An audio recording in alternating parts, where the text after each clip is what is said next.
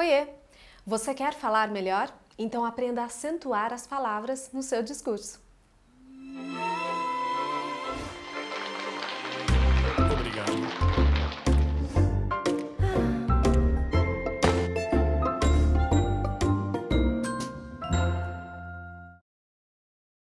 Amigos do Cami Disse, essa não é uma aula de gramática aqui no canal, mas nós vamos utilizar um conceito da gramática para trazer um importante recurso da nossa comunicação, o acento.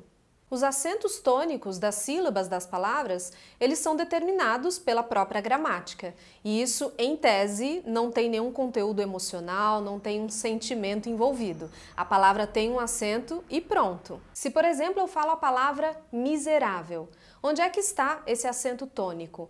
Onde justamente tem o acento, aqui no caso, que é o ra, miserável.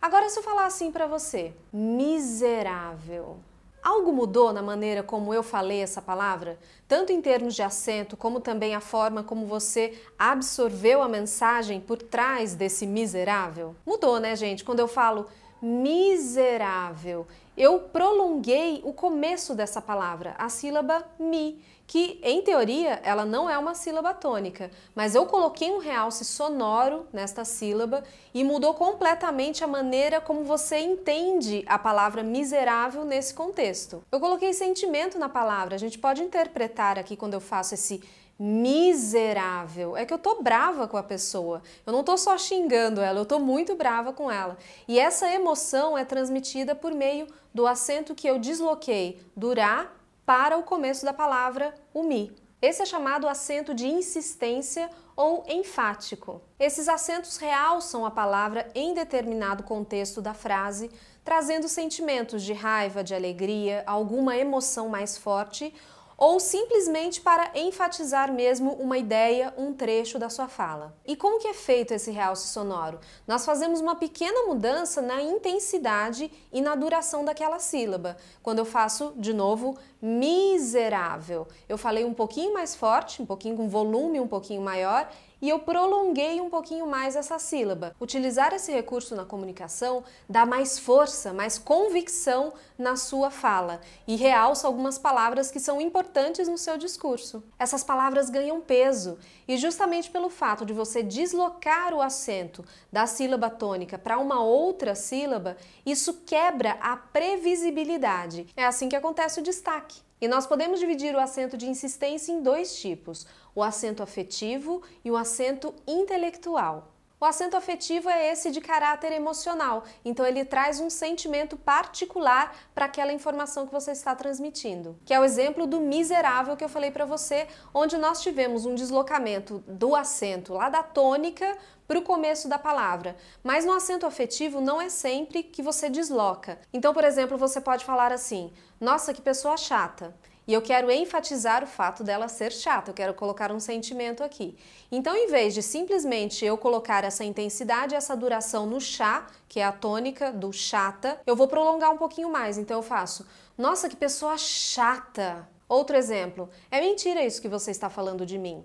Ou eu posso dizer, é mentira isso que você está falando de mim. Então, nos dois exemplos que eu dei, no chata e no mentira, eu só reforcei um pouco mais a sílaba que já é tônica daquela palavra. Eu não precisei deslocar. E quando eu desloco, fica algo do tipo: Nossa, aquele show foi maravilhoso. A sílaba tônica era o lho e eu desloquei para o ma. Outro exemplo de acento afetivo. Essa é uma situação inaceitável. E por aí vai, você pode brincar à vontade com esse tipo de acento, dependendo do tipo de sentimento que você quer transmitir para o seu interlocutor. E o segundo acento, o intelectual, ele não traz necessariamente um sentimento. Ele está aqui somente para reforçar uma ideia ou um, trecho da sua fala. No caso do acento intelectual, ele incide sempre no começo da palavra. Então, na maioria dos casos, você vai deslocar a sílaba tônica do meio da palavra para o começo. Tem algumas situações, obviamente, que a sílaba já está no começo da palavra, você só vai valorizar. Mas o que dá mais o destaque nesse tipo de acento é você realmente ter uma palavra em que a tônica fica lá para frente e você desloca para o começo. Eu utilizo bastante esse recurso. Acabei de fazer agora, olha. Eu utilizo bastante esse recurso. Você pode utilizar o acento intelectual quando você fala mais de um adjetivo ou mais de uma característica de uma mesma coisa.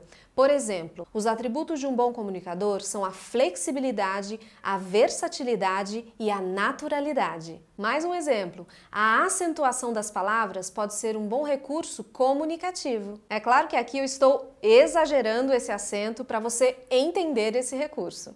Então, essa foi mais uma dica de recurso comunicativo que você pode utilizar na sua fala, para dar mais valor ao seu discurso, para quebrar a previsibilidade, palavra difícil, e você também chamar a atenção do seu interlocutor para que ele fique atento à informação que você quer transmitir. Você pode praticar isso primeiro com leituras, faça algumas marcações no seu texto para que você possa entender um pouco mais sobre como acontece esse realce sonoro, aonde fica bom, aonde não fica tão bom e vai praticando. Depois você passa para fala, para uma apresentação breve e assim você insere esse novo recurso na sua comunicação. Eu espero que esse vídeo tenha te ajudado, então se ele foi útil para você, deixe seu like aqui embaixo.